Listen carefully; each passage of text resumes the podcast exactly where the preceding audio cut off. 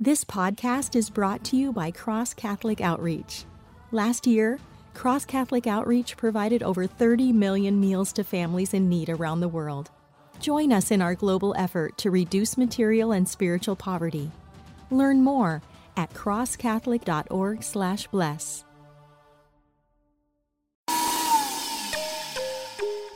Finding someone on an online Catholic dating site shouldn't be like shopping for a blender. So, why do most dating sites leave you feeling like you're shopping for a spouse? At Catholic Singles, we connect members through our unique user polls and activities, which help you discover other members and their personalities and interests. Because you're a person, not a profile picture. So stop shopping and start discerning. Trust your love story to the original Catholic dating site and use the promo code BREADBOX at checkout for 20% off at CatholicSingles.com.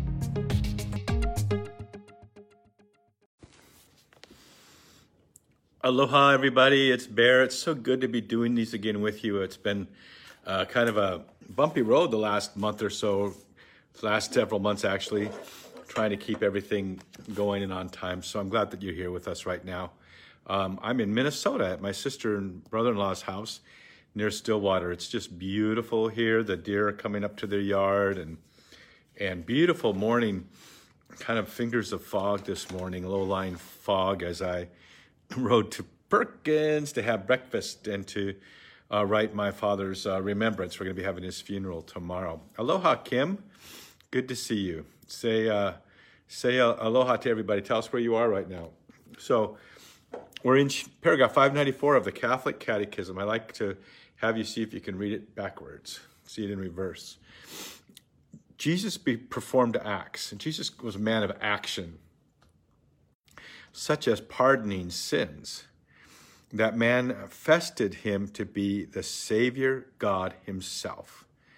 Certain Jews who did not recognize God made man saw in him only a man who made himself God and judged him as a blasphemer. So it's very interesting this, as a Pope Benedict wrote in his book, Jesus of Nazareth, um, referring to Aristotle's categories. Aloha, Tony. There's no other category before that ever fit this one person, Jesus Christ. Not in the Old Testament, not in Eastern religions, not in Roman religions, not in philosophy. There was never a category, as you maybe have read Aristotle's categories, there was never a, a category as this super category of Jesus Christ, the only begotten Son um, that became incarnate.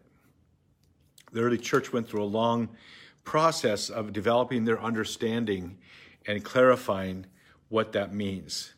Uh, the, the Council of Nicaea proclaimed that Jesus is consubstantial with the Father, homoousios with the Father, one in being with the Father, light from light, true God from true God, begotten, not made, consubstantial with the Father.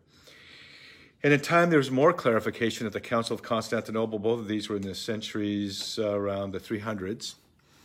And uh, they defined it even, Jesus even more clearly uh, in the Trinity, saying there was three hypostasis, three persons sharing one essence, one nature.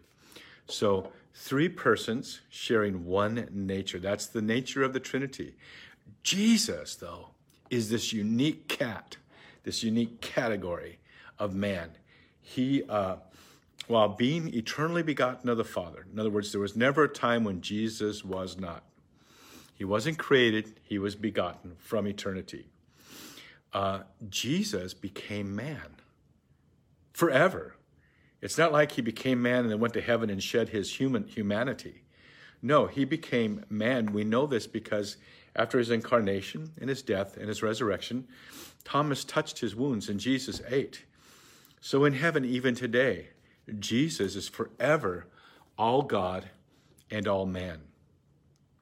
Gnarly. There's only one category, as, as uh, our beautiful, brilliant Pope Benedict said. There's the super category, the startling category that Jesus Christ is the Son of God become man. That is gnarly. Aloha, Pat. We'll be seeing you tomorrow night when you pick, pick me up from the airport. Cindy, Cindy will meet me there too. So we're looking at paragraph two. Jesus died. He's crucified. Now, when you die, your soul is separated from your body, but Jesus, his body was never separated from his divinity, nor was his soul ever separated from his divinity. But in his humanity, his body and soul were separated. That's what death is when the soul leaves the body. Divisions among the Jewish authorities concerning Jesus.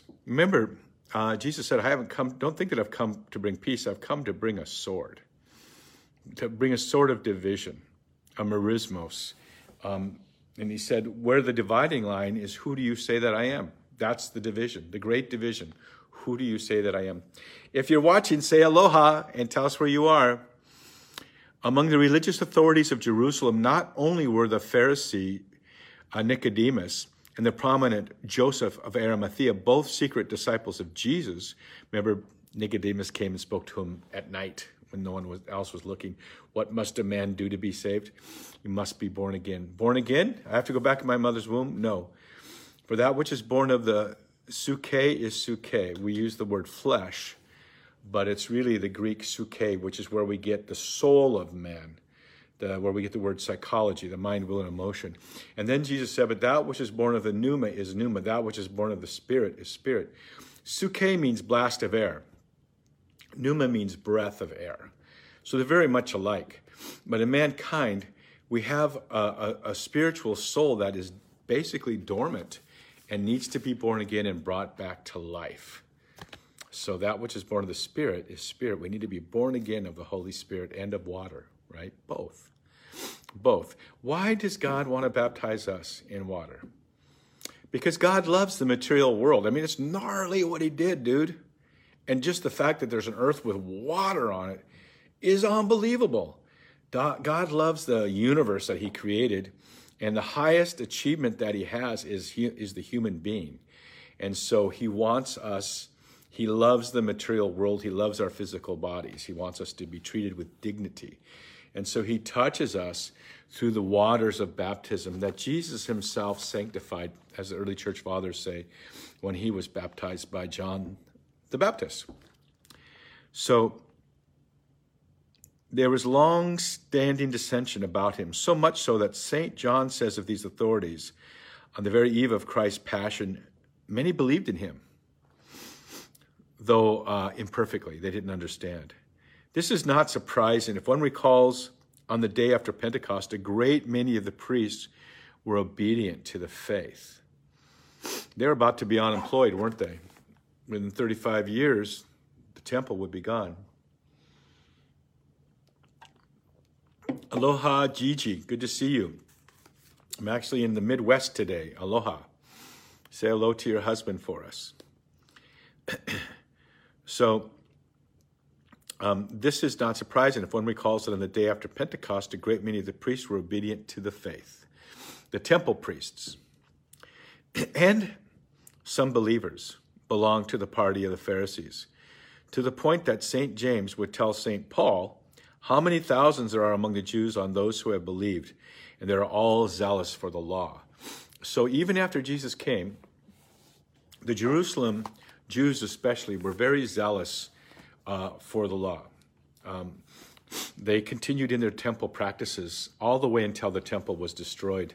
Actually, before the temple was destroyed, the church in Jerusalem fled out into the desert, as Jesus proclaimed. It'll come like a thief in the night. You know, don't carry you. Don't go back to get a coat. Run for the run for the hills.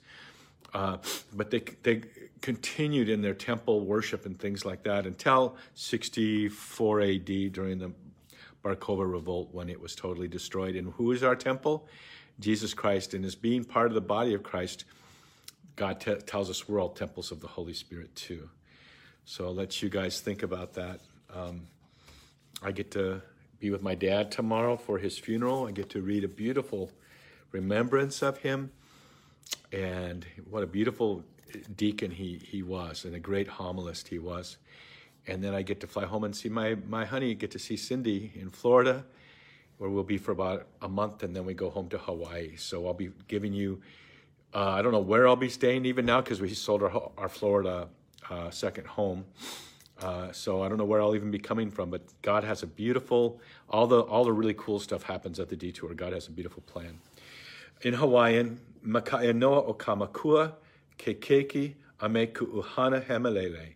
In the name of the Father, and the Son, and the Holy Spirit, God bless you. Ahui ho and aloha. May the breath of the Holy Spirit aloha you. Looking for a way to build daily prayer discipline?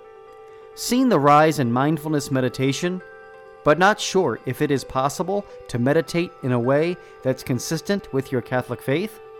Just looking for a way to breathe new life into your existing prayer routine? No matter what you're looking for, Hallow is here to help. Hallow is a Catholic prayer and meditation app that helps users deepen their relationship with God through audio guided contemplative prayer sessions. From meditations on the daily gospel to the rosary to daily examens, Hallow has something for everyone. Hallow is the number one Catholic app in the US. It is free to download and has permanently free content, but you can also check out all of the premium sessions for 30 days, risk free, by signing up at www.hallow.app slash breadbox.